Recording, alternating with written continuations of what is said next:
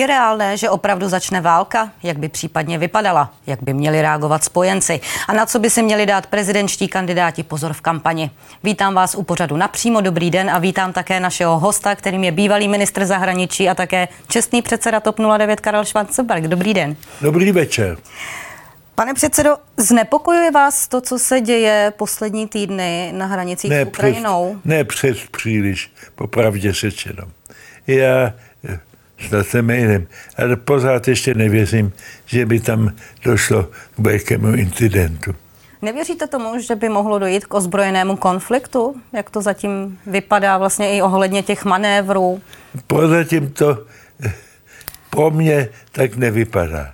Tady inscenuje se veliké divadlo, to o tom, ale nemám dojem, že Putin by chtěl válku. Nesmíte zapomenout, on není Adolf Hitler, on není mlázen, on je velmi racionálně uvažující člověk, bývalý rozvědčík, který si naprosto uh, ja, uh, je mu naprosto jasno poměr sil mezi Západem a Ruskou federací. Totiž kdyby byla nějaká válka, že vyhrát nemůže. Co on vždycky někdy úspěšně se pokouší dosáhnout vyhovořováním a jinými tahy dosáhnout svých cílů. Ale že by chtěl válku, to ne, to by mu zničilo Rusko a zničilo jeho taky.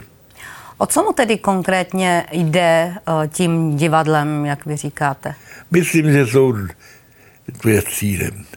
Eh, do jisté míry si podmanit Ukrajinu. Eh, Rusové považují za Ukrajinu za jejich majetek a jsou nešťastní z toho, že Ukrajinci nejenom, že jsou samostatní, ale po Putina velmi nedobrý stav, že tam opravdu vážně usilují o demokracii. Poněž kdyby byla úspěšná, blahobytná ukrajinská demokracie, tak by to bylo příliš velké pokušení pro Rusy sami. To nemůže dovolit. Já si, on taky ví, že už ji nemůže dobít. Protože i kdyby dneska vtrhl do Ukrajiny, i kdyby, řekněme, Západ mu tomu e, nepřekážel, a nebyly velké sankce, tak Ukrajina se vyvíjela mezi tím tak, že už tak lehce e, prostě přičlenit k Rusku by nešlo. To by byl ohromný problém. Tudíž bude chtít, řekněme, něco jako protektorát. Že by se domluvil s Američanem, a se kým, podívej se, se já, já ty magory v Kijevu musím držet na úzdě. Dělejme to spolu. Já vůbec nemám nic proti tomu, když se vy stejně jako vy na tom budete podílet. Samozřejmě Ukrajina nemůže přistoupit k jakémukoliv spojenství, nik, ne k NATO, ale ne, taky k našemu spojenectví ne. Budeme na ně dohlížet, budeme to nazývat ujednání o míru a spolupráci v Evropě. Jenže když jeden protektorát protektor je 800 km vzdálený od Kijeva a druhý je 8000 km vzdálený od Kijeva, kdo bude mít silnější pozici? Tedy to je, myslím, jedna úvaha. A samozřejmě bych rád ještě z té Ukrajiny si ukrojil kousek jako salám. A to je to území mezi Mariupoli a Kijevem, což by mu usnadnilo ovládat krymský poloostrov. Myslím, o tom uvažuje, ale ví, že to není lehké dosažení a, a ví, že si nemůže dovolit válku a že musí vystupovat jako silný muž. Právě proč Rusko díky nedobré hospodářské situaci už není supervelmoc. Tento status opravdu ztratili.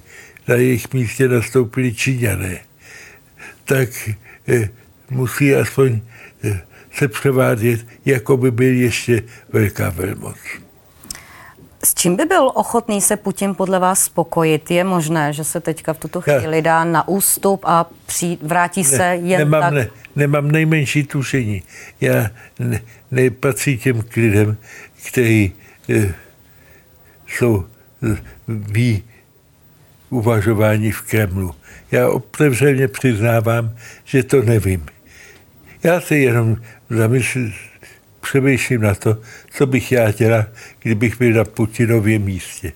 A že bych jeho úvahy znal. Ne, já nejsem při, přítel, nejsem člen kremelské hierarchie, nebudu to říkat, co nevím. Dá se věřit v tuto chvíli těm informacím, že se opravdu eh, vlastně eh, ty ozbrojené jednotky stahují?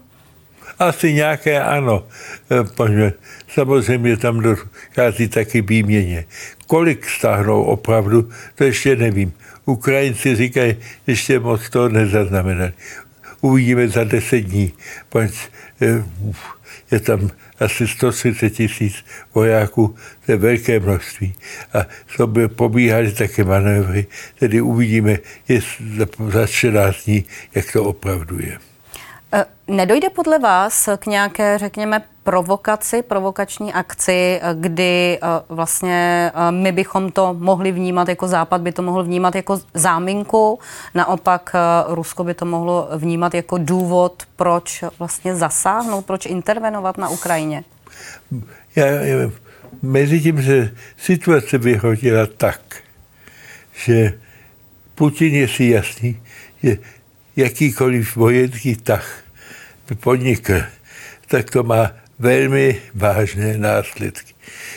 Tedy eh, tentokrát jak američané, tak evropské státy, promiňte to slovo, jsou opravdu nasraný a mají dost. Takže ví, že teď nemůže moc dělat. Jinak by se sám poškodil. Jak vy vnímáte ty informace o tom, kdy přesně vlastně k té intervenci dojde? Protože původně... Podle... Ne, ne, je, já, já jsem přesvědčen, že ke intervenci právě nedojde. A nicméně američané uh, přišli s tím, že k té intervenci má dojít zrovna dneska ve tři hodiny ráno, nakonec k tomu nedošlo. Proč vůbec někdo vypouští takové informace? To, to jsou hrádky, které informační a propagandistické, které jak Rusové, tak američané hrají. Neberte takové věci příliš vážně. A uh, i to, jak vlastně američané například stahují své lidi z ambasád nebo stěhují některé patří, své ambasády. Patří k dobrému představení. Takže uh, je správně, že vlastně Česko na tuto vlnu nenaskočilo a nekoná stejně. Je bylo naprosto správně. Poláci, kteří jsou sousedí, taky nestahují. Myslím, že máme zůstat klidní. Jak vnímáte, že prezident Miloš Zeman se zatím vlastně k té eskalaci napětí na východě Ukrajiny nevyjádřil, že zatím vyčkává, podle posledních informací se má vyjádřit v celostátním tisku, mělo by to být v Mladé frontě dne, dnes, zítra a v pátek potom v rámci rozhovoru. Nečeká zbytečně dlouho? Ne.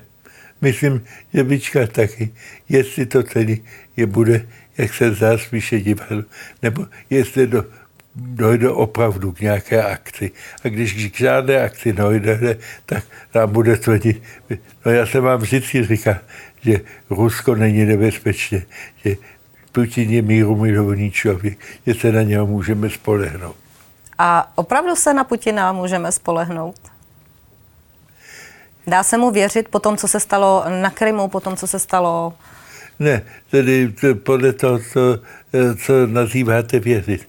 Já jsem přesvědčen, že Putin je racionálně uvažovací člověk, jak jsem na začátku řekl. To není žádný blázen. E, ten nebude dělat šílené věci, jako to dělá Adolf Hitler. Ne, tam se můžeme spolehnout. A že by byl spolehlivý spojenec nebo přítel, to nevěřím ani vteřinou. Jak vnímáte to vyjádření, které naopak přišlo od předchůdce Miloše Zemana a Václava Klauze a od jeho institutu, který se vyjádřil vlastně proti tomu, že Česko by vůbec nemělo do toho vstupovat, nemělo by posílat zbraně na Ukrajinu a podobně? Podívejte, tyto pánové poslední době už se tak často vyjadřovali jako ten nohsledové Putina. Už to neberou příliš vážně. Václav Klaus je zajímavý člověk. To jsem o něm se zájmem četl v poslední době. Byl eh, dobrý článek o rozpočtových problémech a co dělá minister financí Staňu. Ale co se týká Ruska, ho nemůžu brát vážně. On je tam zaujatý. Takže by měl zůstat eh, v mantinelech ekonomiky a nevyjadřovat se k zahraniční politice? Asi by to bylo prospěšné. Eh, když popojedeme o kousek dál, eh, vy jste se rozhodl už nekandidovat, už nejste ve sněmovně. Litujete toho, že tam nejste, stýská se vám? Tedy popravdě řečeno, když vidím, co se tam vyvádí Okamura, tak mi není líto, že tam nejsem. Pač ve sněmovně, jsou obstrukce, to není k vydržení. Dokážete si představit, že byste tam trávil noci stejně jako no, samozřejmě, kdybych byl poslancem, tak bych musel. A teď jsem rád, že už nejsem. Jak vy vnímáte ty obstrukce a ten důvod, vlastně teď se obstruuje kvůli pandemickému zákonu, už vlastně eh, před eh, dvěma týdny se eh, to jednání protáhlo přes celou noc, vlastně téměř 24 hodin trvalo, než se vůbec schválil program. No to je Okamura, který je tribun, populista a jenom tedy dělá politiku aby u na sebe a na svou stranu upozorně. Jeho argumenty brát vážně bohužel nemůžu. Můžeme argumentovat o tom zákoně, ale ne tímto způsobem. Myslíte si, že takto budou vypadat všechna jednání o důležitých zákonech? Že se Doufám, zasekne že sněmovna? Doufám, že ne. Doufám, že po nějakém čase zjistí, že tady tudy cesta nevede. Ale nevím, jak bude reagovat. A mohou tomu koaliční politici vůbec nějak zabránit? No, můžou trošku eh, změnit jednací řád ve sněmovně a podobné věci. Ale zásadně opozice má právo obstruovat do jisté míry. Dělala to za starého Rakouska, dokonce ještě divočej než dnes. Tak to musíme snést. Demokracie není jenom příjemná státní forma. Někdy je opravdu dosti nepříjemná. Jak to podle vás působí na voliče? Znechutí jim to politiku jako takovou? Nechutí, samozřejmě. Říkají, to se přece za starého režimu nebyly. Pře, přes, během těch 41 komunismu nikdo si netroufal obstruovat. Je pravda. Taky za Hitlera se nikdo netroufil obstruovat. Člověk musí prostě za svobodu taky jistou daň platit. To nám musí být jasný. Není to příjemný, ale furt ještě lepší než diktatura. Když se budeme tedy udržovat v té novodobé parlamentní historii, kam se podle vás posunula ta parlamentní kultura? Vy vlastně už, už se o velkém posunu mluvilo v souvislosti s Lubomírem Volným a jeho uh, divokými obstrukcemi uh, na plénu. To vy jste ještě býval poslancem. To jsem ještě byl a ty pračky se zažili. Já nevím, vy si říkáte, že se posunula politická kultura. Posunout se může jenom něco, co je. A politická kultura není? Není. A mohla by být? Mohla by být. A co by se muselo stát? Abychom zase se naučili korektnost a zdvořilost. Takový základní přístup, jako například anglický parlamentě, protivníka vždy oslovíte slovy můj ctihovný protivník. Takový prosté výrazy, jako u nás nemáme. Pojďme se přesunout k prezidentské volbě. Příští rok někdo po deseti letech nahradí Miloše Zemana v úřadu. Co říkáte tomu, že Mirek Kalousek se nakonec rozhodl nekandidovat? Já, já mu rozumím, že to nedělá. Je mi to líto, pač kdyby kandidoval, tak by to bylo oživení té volby nebyla by tak nudná, jak dnes vypadá. A, a by, mohla by být opravdu vtipná. On, on je dobrý řečník, má smysl pro humor, takže kdyby byl v té kampani, by to tu kampaň oživil. Ale bohužel se rozhodl proti tomu. Ti kandidáti, kteří zatím ohlásili kandidaturu, tak žádné oživení ve vašich očích neslibují? Myslím, Kalousek, který by největší slib. Jsou seriózní kandidáti, dobří kandidáti, jako senátor Fischer nebo generál a podobně. I, i mladí jako Hirše, ale uvidíme, kdo se vyvrbí ne jako prezident, ale jako nejlepší kandidát na prezidenta. To je totiž velký rozdíl. Let z těch pánů, nebo také ty dámy, které se jmenuje paní Nehodová, si můžu představit jako dobrou hlavu státu. A u, ne u každého vím, jestli je schopný vést opravdu burcující volební kampaň. To je, to je jiná vlastnost. To musí člověk mít taky nadání potom. A měl to jak Klaus, tak Zeman. To, tomu se dneska říká charisma. Já preferuju výraz mojí matky, který místo charisma mluvil o plebs appeal. Plebs appeal.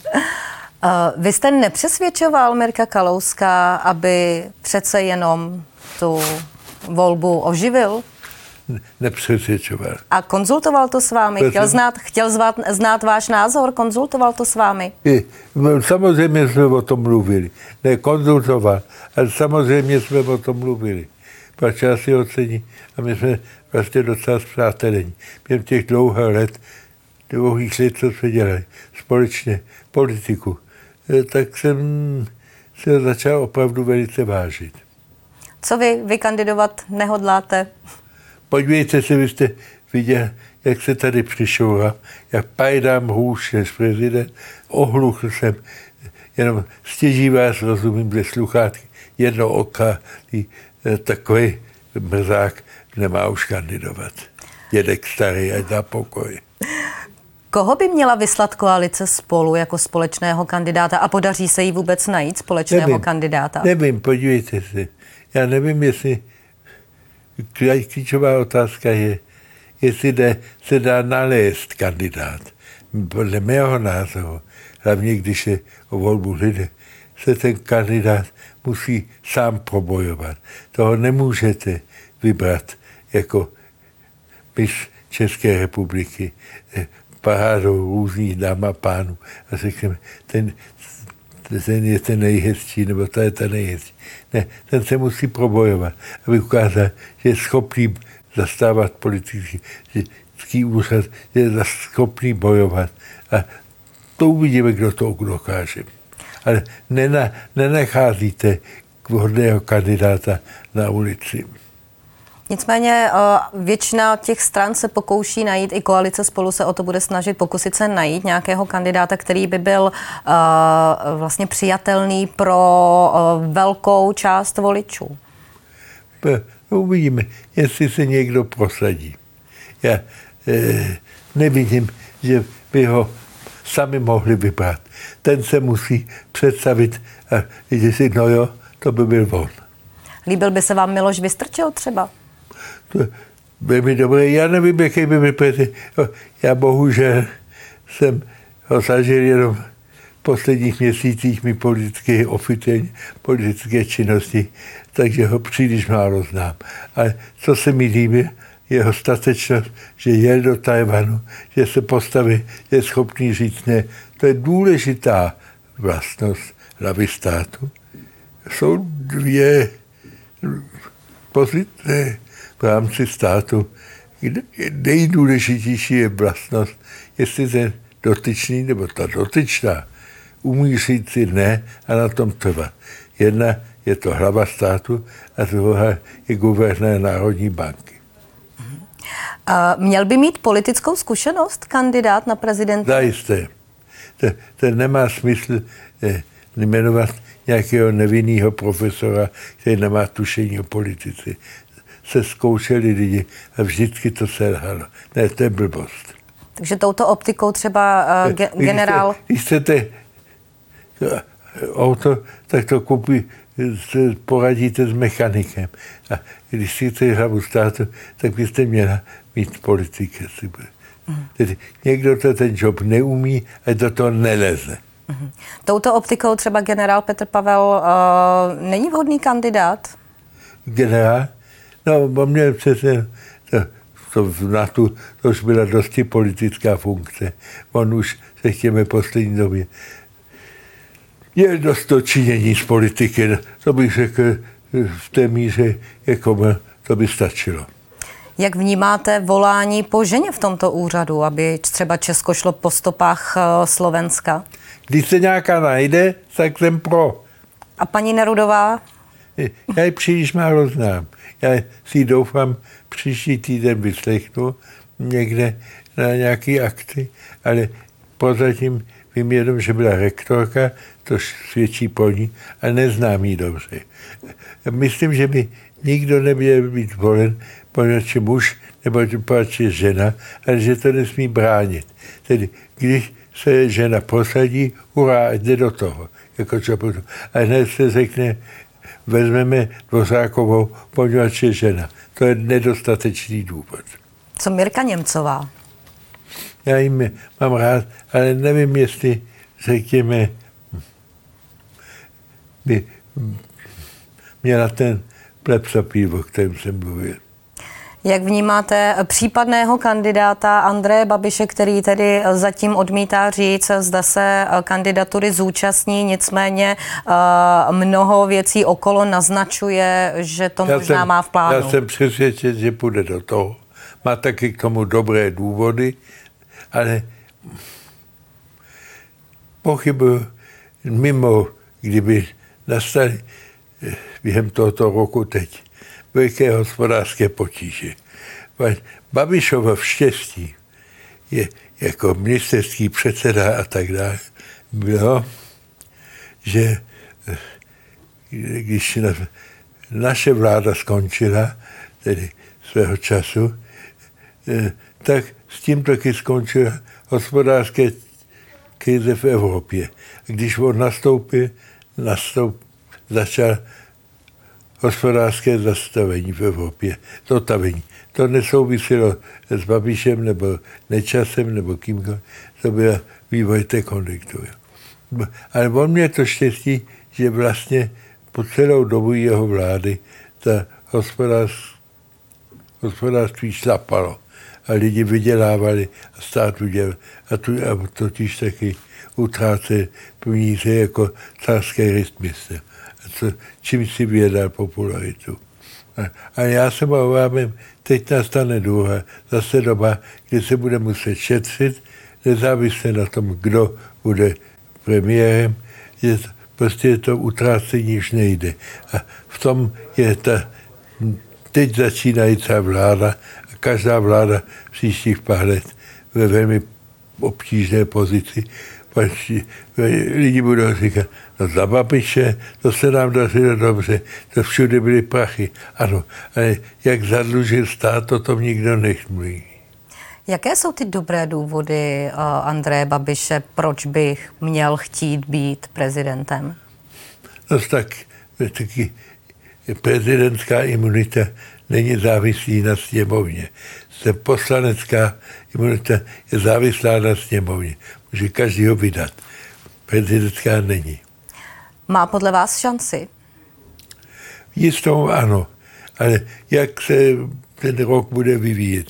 Dneska bych řekl, asi by v tom druhém kole, zajisté by se dostal do prvního kola, eh, dnes by asi v druhém kole nevyhrál.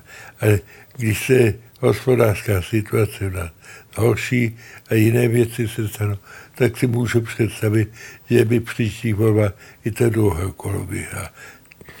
Proč podle vás zatím nechce říct, že uh, by se třeba rozhodl pro uh, kandidaturu na hrad? Myslím, že mu to jeho marketéřní poradci, na, že by to bylo dobrý z, z různých důvodů. A ty důvody jsou třeba uh, ekonomické nebo... Vždycky jde taky o prachy. Na, jak známo, jakmile začne kampaň, tak platí velká pravidla. Kovat řekne, že ani není kandidát, tak nemůžete být uplatňovány tyto pravidla na něho, které jsou dosti brzdou v prezidentské kampaň o člověk, který, který má neomezené možnosti. Na jaké chyby v kampani by si měli dát eh, kandidáti pozor podle vás? Na to? Na jaké chyby by si měli dát v kampani? Každý dělá své vlastní chyby.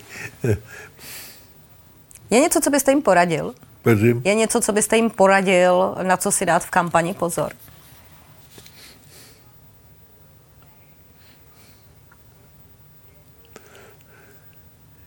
A by zůstali oni sami, aby byli věrohodní. Ať se pokouší hrát roli, kterou neumějí. Aby byli sami sebou. Ano. Myslíte si, že uh, ta kampaň bude hodně negativní? Doufám, že ne. I já doufám. Pane Schwarzenberku, děkujeme, že jste přišel k nám do studia a že jste byl naším hostem. Bylo mi ctí a potěšení. Děkuji mnohokrát. A děkujeme i vám, našim divákům, že jste nám věnovali čas a dívali jste se na nás. Budu se na vás opět těšit za týden ve stejném čase s dalším hostem. Hezký večer.